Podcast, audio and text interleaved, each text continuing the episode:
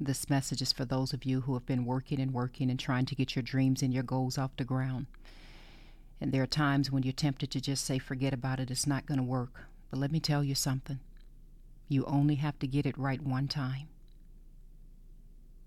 You only have to get it right one time to change your family for generations to come and be a blessing not only for your family but for others. You only have to get it right one time. So you continue to take care of yourself. That's very important.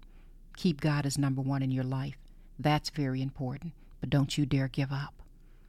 I want you to say to yourself today, I'm going to continue with this dream or this goal that God has placed in me to do. Of course I'm going to work on myself. Of course I'm going to work on my skill sets.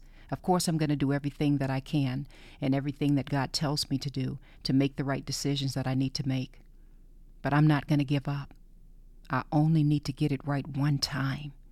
I only need to strike gold one time to be a blessing to others for generations to come. I love you all. Be encouraged.